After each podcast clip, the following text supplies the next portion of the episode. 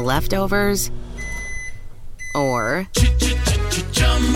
the DMV, or house cleaning, Chumba Casino always brings the fun. Play over a hundred different games online for free from anywhere. You could redeem some serious prizes. ChumbaCasino.com. Live the Chumba life. No purchase necessary. Void where prohibited by law. T plus terms and conditions apply. See website for details. Naciónpodcast.com te da la bienvenida y te agradece haber elegido este podcast. Bienvenidos a Salud Esfera. Dirige y presenta Mónica de la Fuente.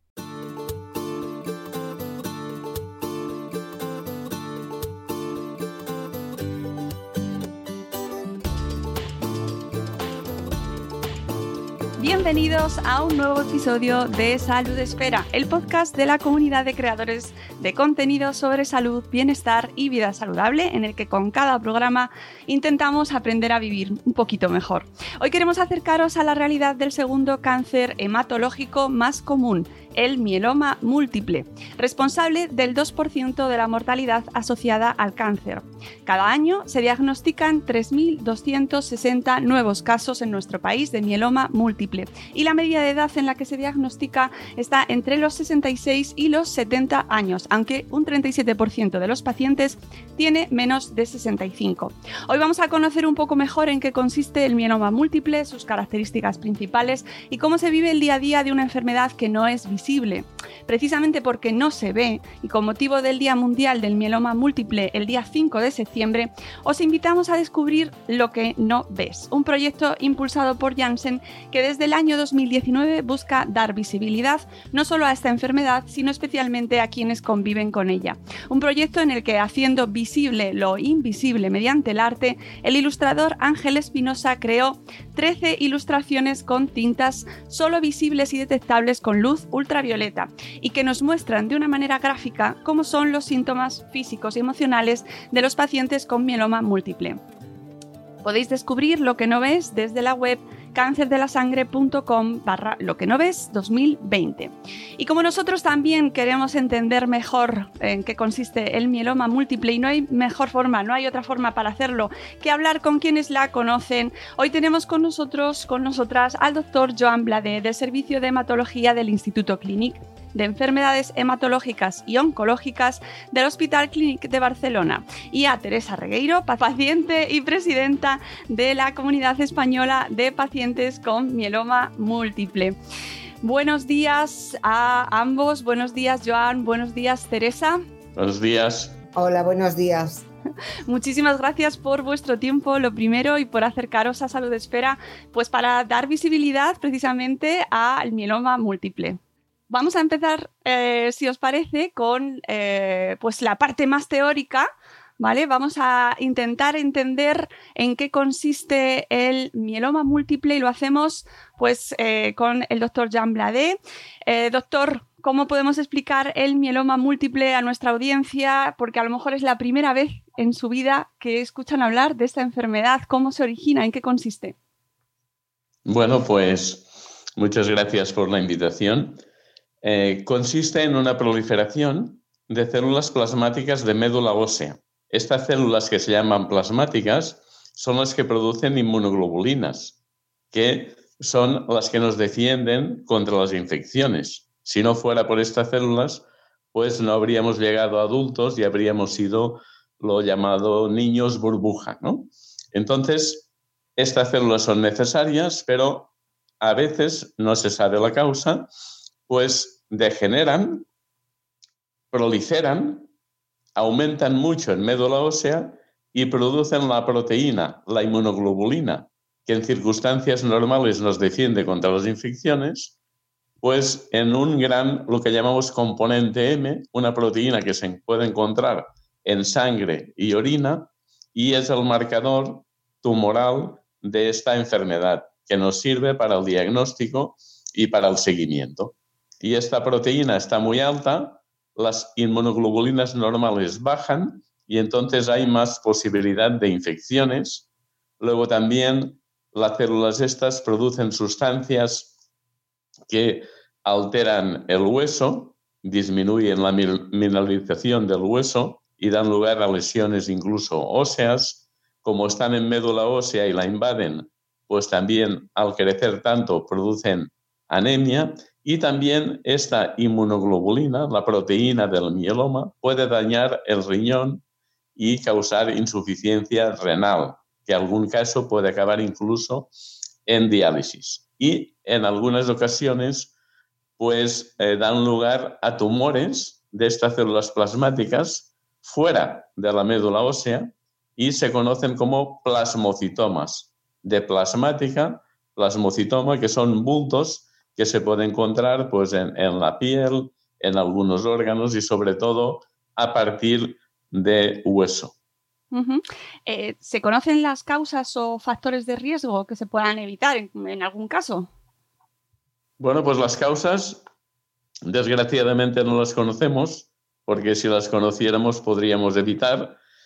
Eh, se habló de las radiaciones ionizantes, ¿no? Algunos médicos, radiólogos con más incidencia de mieloma, pero sorprendentemente, pues los que recibieron las radiaciones de la bomba atómica en Japón, pues no tuvieron una incidencia más alta de mieloma que la población normal.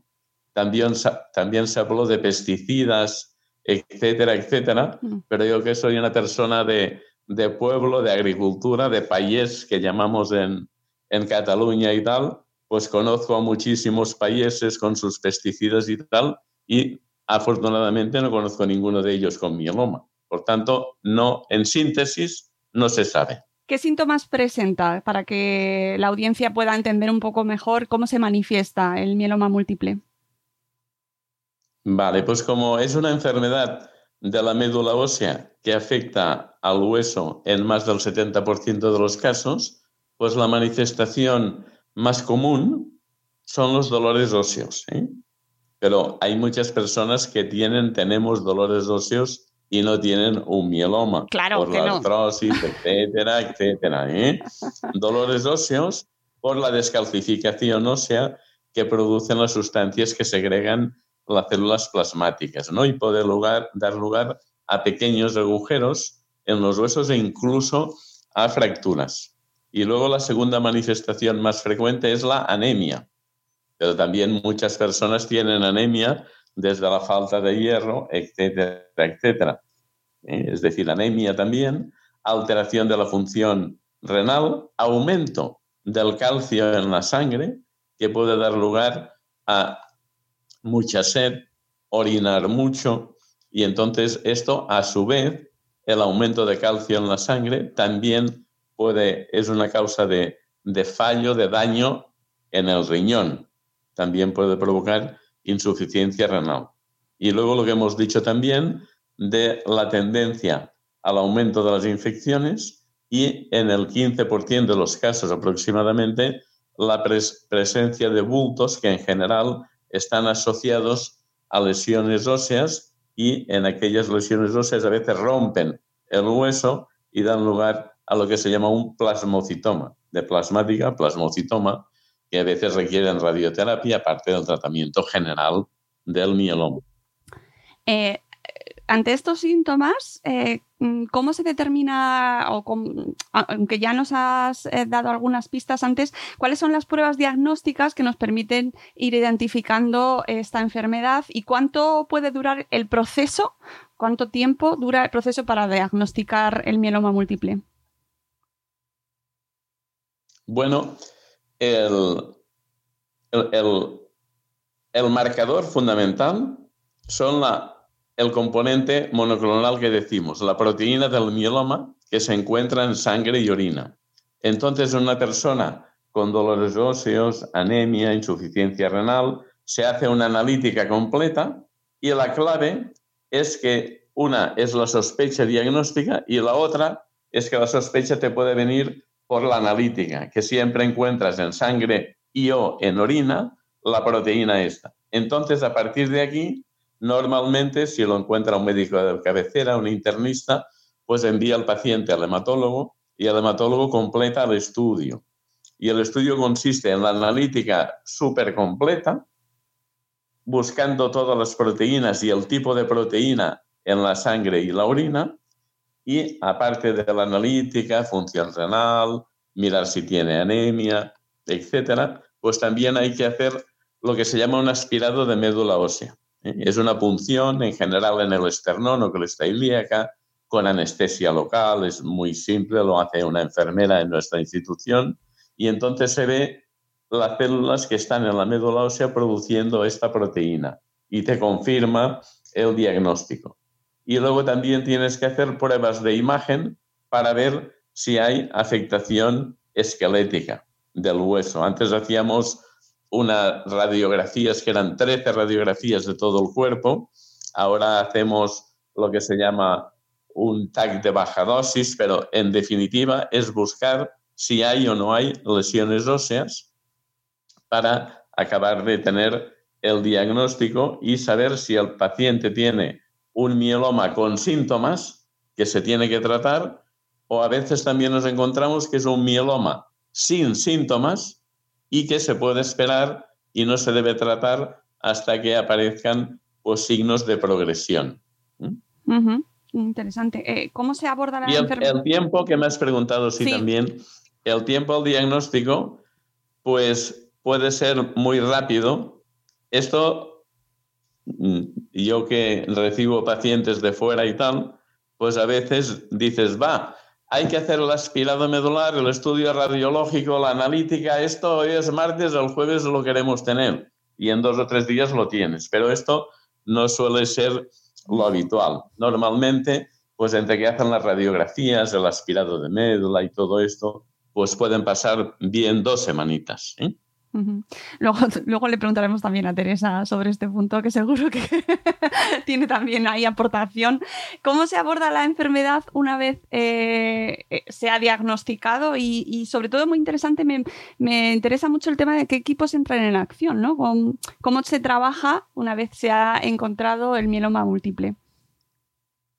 Bueno, pues eh, lo primero en todas las enfermedades es el diagnóstico. Sin el diagnóstico no podemos tratar a ningún paciente y además podríamos cometer muchísimos errores. Por tanto, primero diagnóstico, después extensión de la enfermedad, estudio de la médula ósea, estudio de las alteraciones que puedan tener estas células de la médula ósea, estudio radiológico y cuando lo tienes completo, entonces dices, es un mieloma con síntomas, dolores óseos, anemia, insuficiencia renal, aumento del calcio. Este requiere tratamiento ya.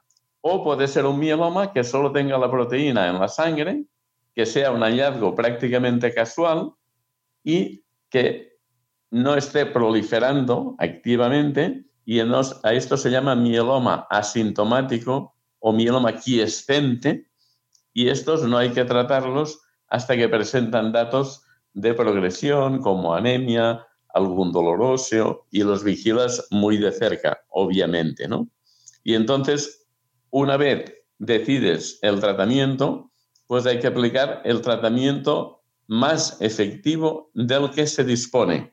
No hay que guardar fármacos por si acaso, por si estos no van bien, porque este medicamento es muy bueno, por ya lo usaremos más adelante. No, porque es una enfermedad seria, importante y que hay que tratar de entrada con todo lo que disponemos, que actualmente suelen ser combinaciones de tres e incluso cuatro fármacos. Yo viví la época de solo dos fármacos, ¿eh? en, en, la quimioterapia clásica hace más de 40 años, luego vino el autotrasplante de médula ósea o de progenitores, que también ha ayudado muchísimo y Teresa nos puede decir luego sobre ello. Y luego han venido a partir del año 2000, pues han venido nuevos fármacos que han cambiado pues la perspectiva de tratamiento de esta enfermedad. Han venido lo que se llaman inhibidores del proteasoma, los inmunomoduladores y finalmente los que llamamos anticuerpos monoclonales que actúan no solo sobre el núcleo, el centro de la célula, sino también sobre la superficie y esta combinación de los fármacos nuevos, como son los inhibidores del proteasoma, los inmunomoduladores, junto a los anticuerpos monoclonales. Con estos anticuerpos atacamos a la superficie de la, de la célula y son enormemente efectivos y han cambiado pues muchísimo el pronóstico de los pacientes con esta enfermedad. Eh, ¿Cómo se plantea, eh, doctor, la comunicación con el paciente? Porque yo entiendo que en este, aparte del abordaje más eh, mm, médicamente hablando, cómo interacciona, cómo, cómo influye la comunicación en ese momento del diagnóstico, muy importante, y luego a lo largo del tratamiento, qué papel tiene la comunicación y la relación médico-paciente. Bueno, pues es, es esencial, es, es, fundamental. Sin eso no vamos a ningún sitio. Y cuando tú en la consulta tienes a un paciente nuevo con un mieloma, ya sea quiescente, ya sea sintomático, que tengas que tratar o tal, entonces, primero, obviamente, viene el hematólogo pues asustado por la enfermedad que tiene, porque sabe que es una enfermedad seria, importante, ¿no? Entonces le tienes que explicar la enfermedad tal y como yo estoy haciendo aquí. Explicar la enfermedad, pero no solo explicarla, sino en un papel siempre dibujarla. Dibujar la célula, dibujar la proteína, lo que ocasiona, qué le puede pasar si no se trata, el tratamiento, qué pretendemos atacar, las fases del tratamiento. Y entonces el, paciente de entrada es muchísima información. Claro. Muchas veces te piden el papelito, que está ya hecho de, un montón de garabatos. Sí, sí, se lo doy tranquilamente, pero hay que escribir, hay que explicarle, hay que tener paciencia, hay que decirle la realidad, pero tú ya ves al paciente como es más o menos y la información que él quiere y que no quiere recibir, sobre todo en la primera visita, porque según qué cosas dices, ya no hay marcha atrás. Sí, le dije eso, pero en realidad quería decir tal cosa. No. Al paciente le queda marcado todo lo que tú le dices y no solo le dices, sino que el paciente te observa, te mira, los gestos que haces, la cara que pones. Es decir, que hay que ir con mucho cuidado, explicarlo muy bien. Una primera visita de un mieloma que le tengas que explicar el tratamiento y todo eso, pues mínimo, mínimo una hora. Idealmente hora y cuarto, hora y media. Sí, pero esto es porque luego le pides pruebas a este paciente y luego te volverá a venir con las pruebas y le explicarás más sobre el tratamiento. Ya no será tan largo, pero otra media hora o tres cuartos para especificarle los efectos positivos, negativos, efectos secundarios del medicamento y entonces el paciente agradece, ¿no? Que, que y, no solo esto, sino que ellos captan si el médico de aquella enfermedad pues puede saber más o menos, es experto, hay un equipo detrás. El equipo que comentabas es fundamental, porque nosotros tenemos una unidad que llamamos de amiloidosis, que es una enfermedad aún mucho más rara que el mieloma, unidad de amiloidosis y mieloma múltiple.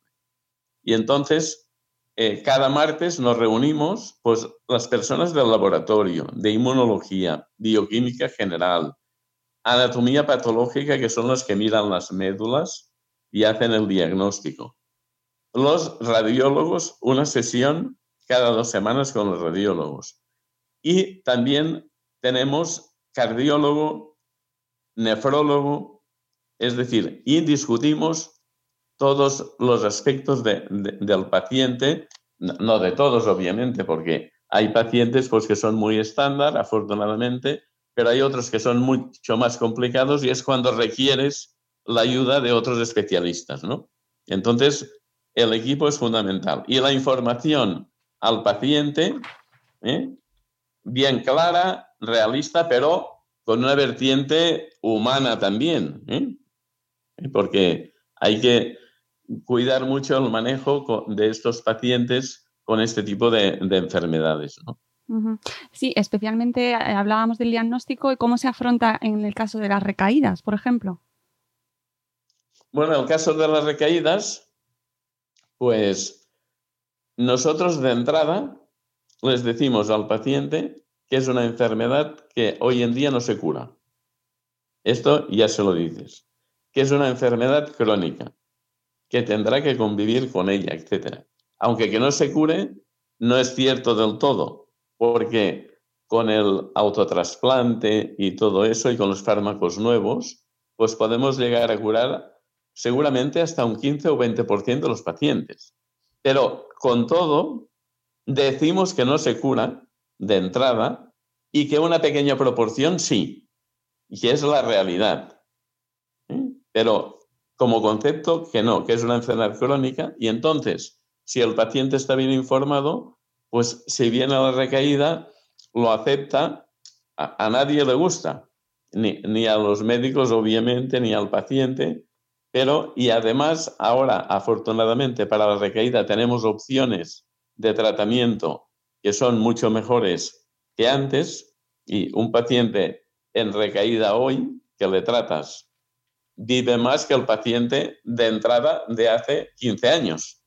¿eh? Es decir, que las perspectivas aún siguen siendo aceptables, ¿eh? pero con el concepto este que de entrada tienen que saber un poquito de todo de la enfermedad y que decir eso con la quimio nueva de hoy en día, que es muy buena y no es como antes, y a lo mejor un trasplante y tal, te curarás y esto ya te olvidas, no, porque entonces cuando viene la recaída sí que es un shock.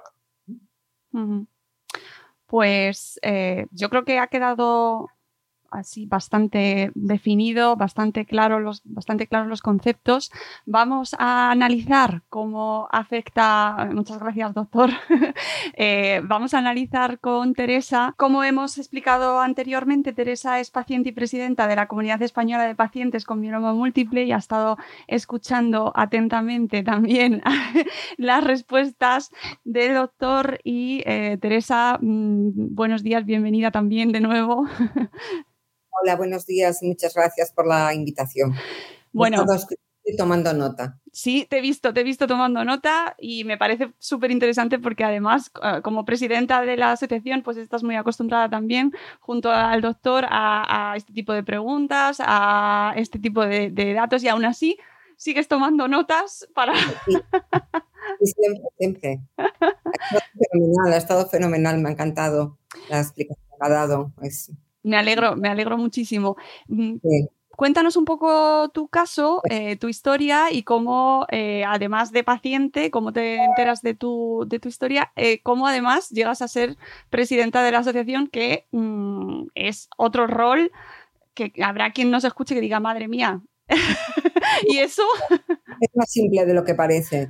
Em, bueno, mi historia, así muy rápidamente, yo enfermé hace va a ser 12 años este año, eh, con un mieloma múltiple eh, de alto riesgo y con un plasmacitoma, como estaba estado explicando el doctor Blade, enorme en la cabeza.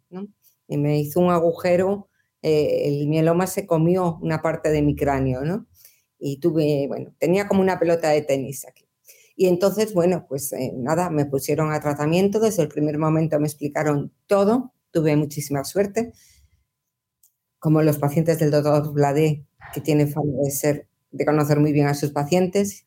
Em, bueno, pues nada, me pusieron a tratamiento, siempre pensando, mm, el pensamiento que había antes es diferente al de ahora, ha cambiado muchísimo, porque mm, quizás antes em, había menos fármacos, ¿no? Y entonces también las remisiones no eran tantas y sobre todo tampoco eran tan profundas y tan duraderas, ¿no? Entonces, cosas que hoy admitimos como normales, hace 12 años no lo eran. Yo tenía un mieloma de alto riesgo, me hicieron un tratamiento eh, de quimioterapia, eh, eh, de la que se usaba antes, y, nada, me hicieron radioterapia para la cabeza, trasplante de médula y después me operaron para ponerme una placa en la cabeza, ¿no? Bueno, eh, todo era como muy negativo a mi alrededor, porque si hoy en día se le tiene miedo, pues imagínate hace 12 años, ¿no? Que además había muy poca información. Entonces, mm, eh, tu entorno, ¿no? digamos que te miraba con tristeza, no todos. Yo a mi médico, a mí mi médico nunca me miró con tristeza y eso me dio mucho ánimo, ¿no? Pero sí que veía, pues, eh, la gente hacía así con la cabeza, o sea, movía la cabeza como, esta no va a durar nada, cosas así. Yo tuve mucha suerte, soy muy afortunada, porque a pesar de que el mieloma yo creo que me hizo mm, mucho daño, eh, eh, mi cuerpo reaccionó muy bien a, los medicamentos y, bueno, alcancé la remisión completa meses después de, tener el trasplante eh, y la mantuve durante ocho años, con lo cual mi calidad de vida mejoró mucho y, y pude hacer muchas cosas. Desde el principio, desde mi enfermedad, desde que fui diagnosticada, siempre sentí mucha necesidad de ayudar a los demás. Pero mm, también es cierto que yo eh, en mi vida personal soy así, o sea, esto lo he reflexionado mucho a lo largo de los años, preguntándome por qué hago esto, ¿no?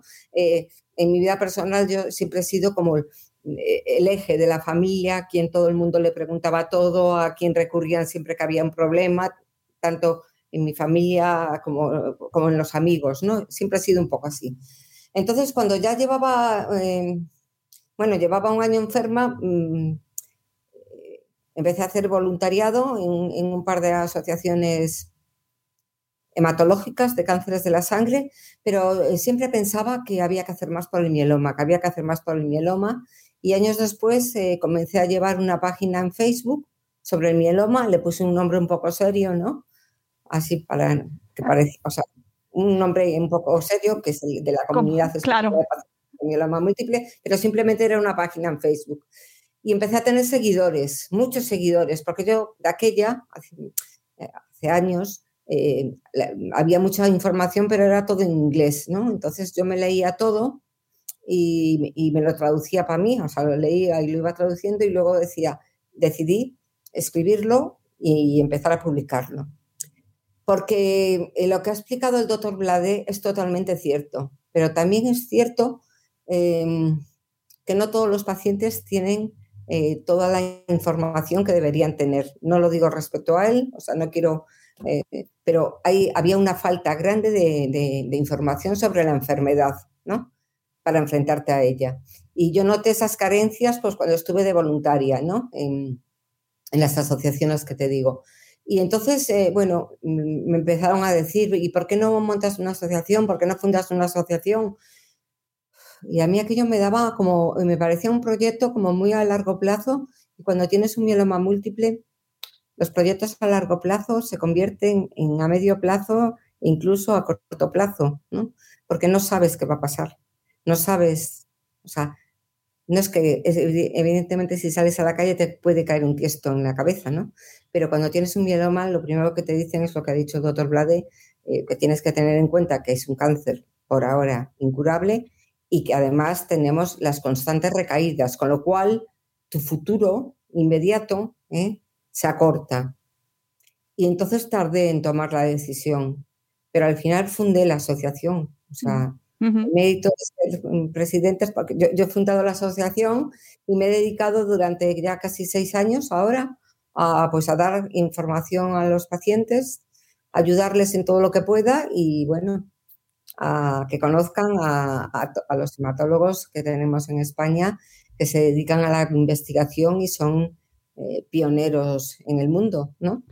Y, es fundamental esta labor de divulgación que hacéis tanto tú, Teresa, como el doctor Blade, porque al final estoy convencida de que mucha de la audiencia que tenemos eh, ahora mismo son personas que tienen algún familiar o que les acaba de llegar el diagnóstico o que de repente se han topado con, esa palabra, ¿no? Con esas dos palabras, mieloma múltiple, que no saben, que, tienen, están paralizados, paralizadas y que eh, quieren saber, quieren escuchar. Entonces, qué importante es la divulgación de primera mano, pero además con rigor científico, mm, con el aval de eh, los investigadores y, de primera mano de los pacientes, que esta parte me interesa mucho porque es, mm, como presidenta de la asociación, eh, ¿cuáles son las principales demandas que te encuentras? Ah, ya nos comentabas este tema de la información que me parece fundamental, ¿no? Las principales demandas que te, que te trasladan los pacientes de mieloma múltiple eh, hacia la asociación o qué, qué, es lo que os llega en la asociación? Bueno, eh, a ver, es un tema, es bastante complejo, extenso y heterogéneo como la enfermedad, ¿no? Realmente lo más importante, eh, y, pese a lo que ha dicho el doctor Bladé, que, que, él lo hace así, pero hay todavía eh, falta de información sobre la enfermedad, falta de ese realismo, optimismo, de esa forma de trasladar al paciente, ¿no? Eh, lo que tiene. Incluso hay veces que no se le dice realmente lo que tiene. Entonces, esa demanda de información de hay gente, yo atiendo a todas las personas, a todos los pacientes que me llaman, soy yo la que hablo con ellos, ¿no? Y entonces, em, bueno, pues hay veces que me llaman y me dicen, es que me acaban de diagnosticar un mieloma y, estoy, no sé lo que es, estoy desconcertado, estoy eh, muerto de miedo, tal. Mm, y digo, ¿y cuándo se lo han diagnosticado? Me dice, ahora mismo estoy saliendo del hospital, ¿no? Esto a mí me parece inaudito pero sucede. Sucede más a menudo de lo que debería suceder. Y entonces eh, el paciente demanda información sobre la enfermedad, sobre todo saber que hay más personas que están sufriendo o padeciendo la misma enfermedad que ellos, porque creen que son los únicos en el mundo, ¿no? Entonces, el poder saber que hay otras personas que tienen mieloma, otras personas que han pasado y están pasando por lo mismo que ellos, ¿no? Pues les da más seguridad. Y luego ya también, bueno, pues cosas como más, eh, el trasplante, por ejemplo, sigue dando mucho miedo, el trasplante de médula ósea, que bueno, eh, ahora se interviene, eh, o sea, realmente yo creo que tanto los médicos como los pacientes que tenemos un mieloma tenemos ya tan, tan asimilado lo, de, lo que es un trasplante que no le damos la importancia o seriedad que quizá debería tenerlo, ¿no? porque nos parece muy, no es para tanto, o sea, es para tanto, pero es una cosa que tienes que pasar, ¿no? Y porque hay pacientes que no lo pasan, porque hay pacientes que son candidatos a trasplante y otros que no lo son. Pues los que son candidatos a trasplante tienen que pasar el trasplante. Hay, pacientes que te dicen, bueno, pero si yo ya estoy, antes del trasplante, ya estoy casi en remisión completa, no debería pasarlo, ¿no? Digo, no, no, tienes que pasarlo, hay que pasarlo. es el protocolo, quiero decir. Entonces, todas esas cosas son de lo que les preocupa mucho. Les preocupa, claro, e, y efectivamente, evidentemente, aquellos pacientes que recaen una y otra vez, bueno, pues es, muy duro. Mm. ¿Cómo afecta el mieloma múltiple en el día a día de un paciente? Depende un poco también de, de cómo te haya afectado, ¿no? y también un poco de, si tienes dolores, de si no los tienes, o sea, es que de forma general no se puede hablar. Hay pacientes que no, que no pueden, o sea, que a lo mejor tienen que vivir con un corsé, ¿no? Porque ataca mucho a las vértebras eh, y entonces necesitan el corsé para poder vivir. Hay otros pacientes incluso que están en silla de ruedas. Eh, es muy diferente lo que le puede pasar a cada uno. Un paciente mm, que tiene un mieloma, bueno, pues no sé, un mieloma del que se recupera bien, que tiene una remisión completa y que tiene, y que, o sea, que, está bien, ¿no? Digamos que mm, clínicamente está bien. Mm, puede volver a trabajar si es joven. Hay pacientes mayores que ya están jubilados, ¿no? Pero hay pacientes jóvenes que pueden volver a, trabajar.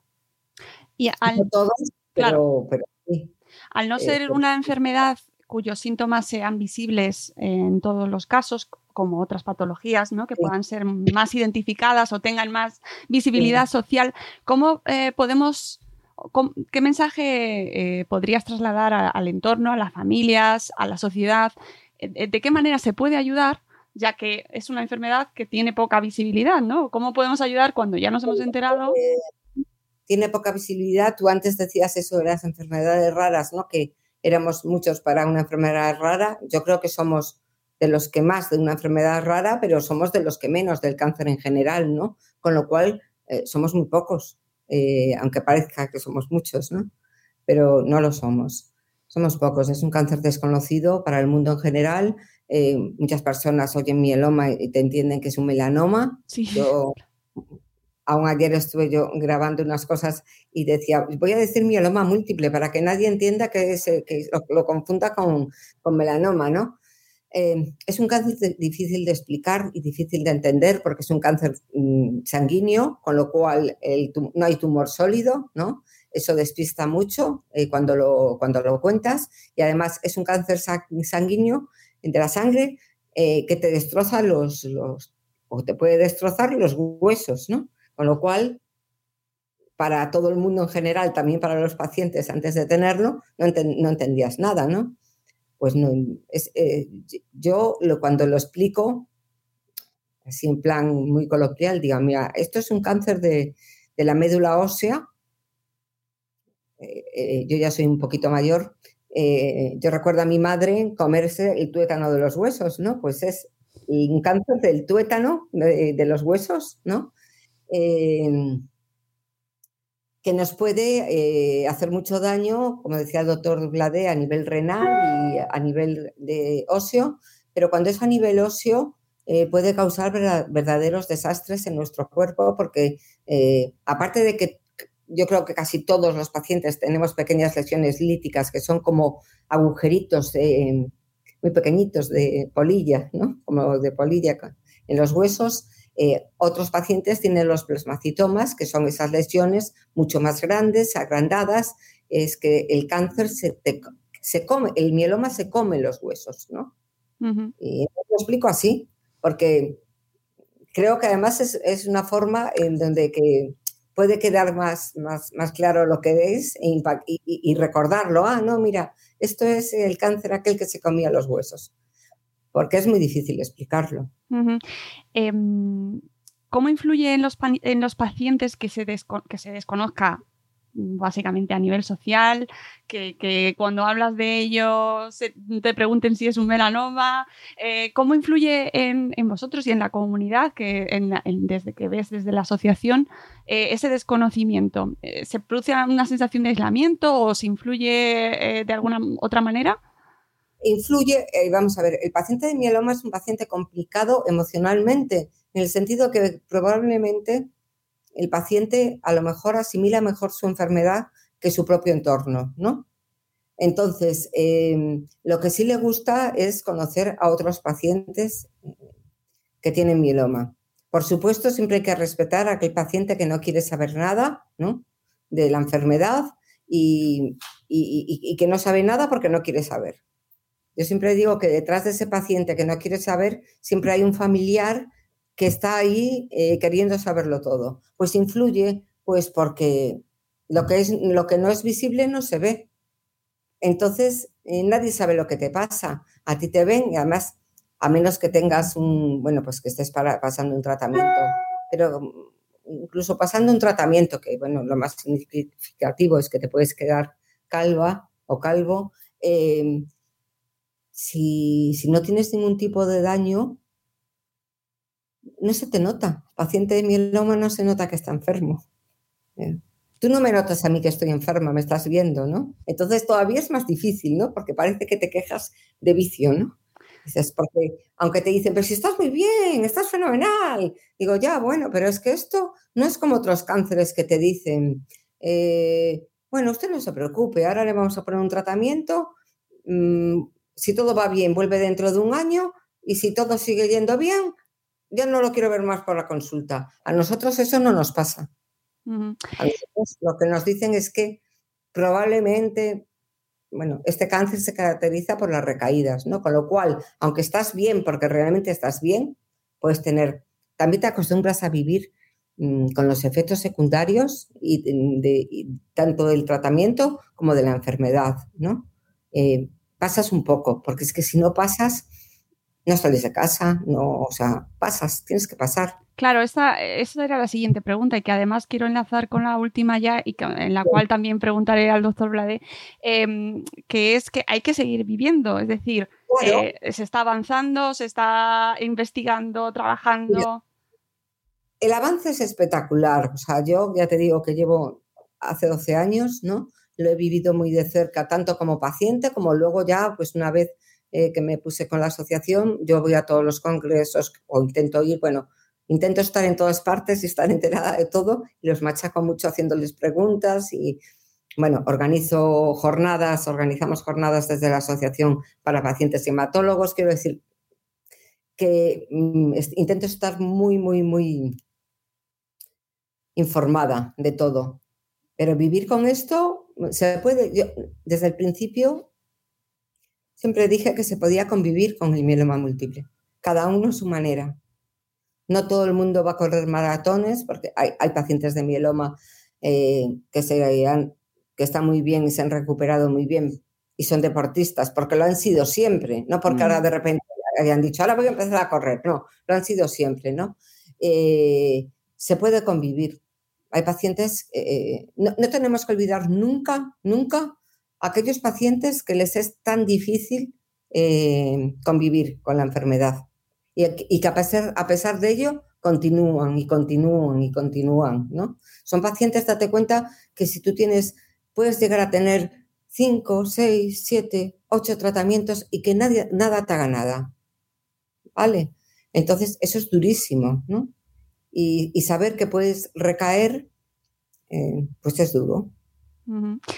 Eh, doctor Blade, que eh, para eh, cerrar el podcast con un mensaje positivo, aunque realista, porque estamos hablando de, como bueno, pues bien nos habéis explicado ambos, una enfermedad de eh, difícil pronóstico en el sentido de que no tiene una curación eh, completa. Em, ¿Qué mensaje transmitimos a aquellos pacientes pues, que acaban de recibir el diagnóstico, a sus familias, a pues, su entorno, para, pues, para afrontarlo de la mejor manera posible? doctor.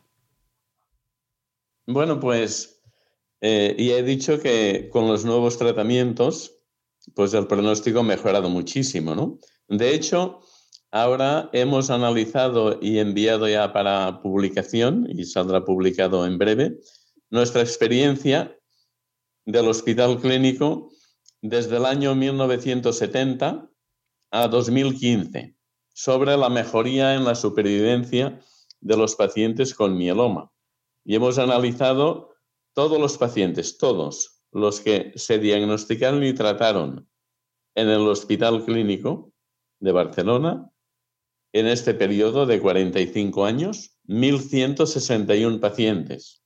Todos están seguidos allí y perdidos de control, que no sepas lo que ha pasado con ellos, solo hay 17 de los 1.161.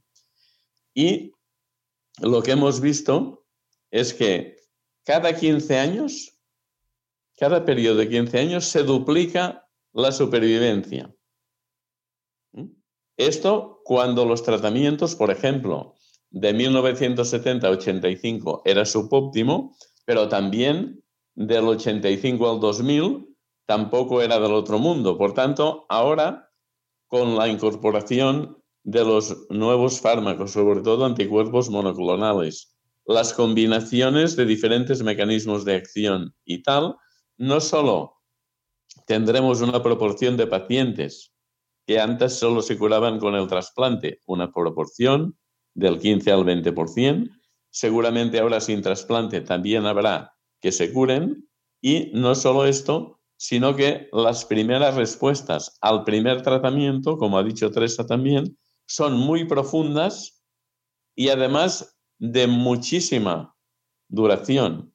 ¿eh? En pacientes que no se trasplantan, en el estudio más espectacular reciente que pronto se va a publicar, pues bueno, se ha publicado la primera parte, ¿eh? que son muy buenos resultados, pero a largo término, seguro que la duración de la respuesta al primer tratamiento es superior a cinco años en pacientes que no se trasplantan.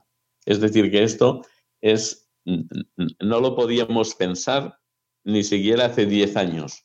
Por tanto, vamos avanzando y mejorando muchísimo en la supervivencia, la calidad de vida y en la proporción de pacientes que se pueden llegar a curar.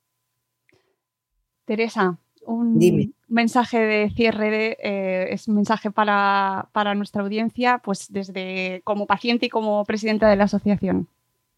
Bueno, yo siempre digo, yo, yo, yo hablaba bien, yo hablaba eh, esperanzada y con optimismo del mieloma como paciente cuando nadie lo hacía, ¿no? Hace 12 años o cuando muy pocos lo hacían. Em, bueno, yo creo que estamos viviendo, es lo que ha dicho el doctor Bladé, o sea, es que el, momento no puede ser mejor. Eh, estamos eh, con, unos, con fármacos y tratamientos eh, nuevos, con diversas dianas terapéuticas que pueden ayudar, sobre todo en este momento, a aquellos pacientes que recaen tanto, ¿no? Entonces, sigue siendo una enfermedad, yo creo que no hay que olvidarlo, para tampoco crear falsas expectativas eh, una seriedad, una enfermedad seria y grave, ¿no? Eh, pero no hay que estar pensando eh, constantemente tampoco que tienes esta enfermedad.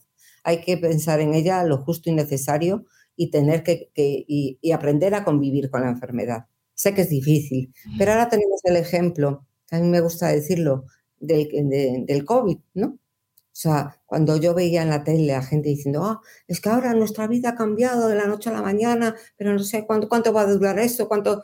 Bueno, pues así nos sentimos nosotros y muchos otros pacientes de cáncer, ¿no? Cuando nos dicen, dicen que tenemos un cáncer.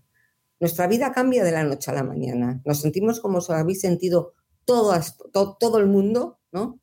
Que pierden sus empleos, mm, tienen problemas económicos, no tienen salud, tienen que enfrentarse algo muy duro como es la enfermedad. Pues así nos hemos sentido nosotros y nos seguimos sintiendo, ¿vale? Yo creo que es la mejor forma de empatizar ahora mismo para que la gente lo entienda, ¿no? ¿Qué es tener un cáncer o qué es tener una enfermedad tan, tan dura como esta? Pues es un ejemplo buenísimo y con esa analogía vamos a despedirnos. Sí, eh, por supuesto, daros las gracias, eh, Joan, Teresa, por vuestro tiempo, de verdad. Es fundamental la divulgación, vosotros lo sabéis, pues fenomenal, porque lo vivís día a día para que nuestra audiencia, para que la gente lo conozca realmente esta enfermedad está y desde Salud Esfera nos dedicamos a divulgar un montón de, de, situaciones que en muchas ocasiones se desconocen. Muchísimas gracias por vuestro tiempo, por vuestra labor de concienciación y por estos minutos que nos habéis dedicado. Gracias a ambos. Gracias a ti. A vosotros, muchas gracias. Y nosotros nos despedimos. Espero que os haya resultado tan interesante como a nosotras este, esta conversación. Y volveremos con un nuevo episodio del podcast de Salud Espera. Adiós.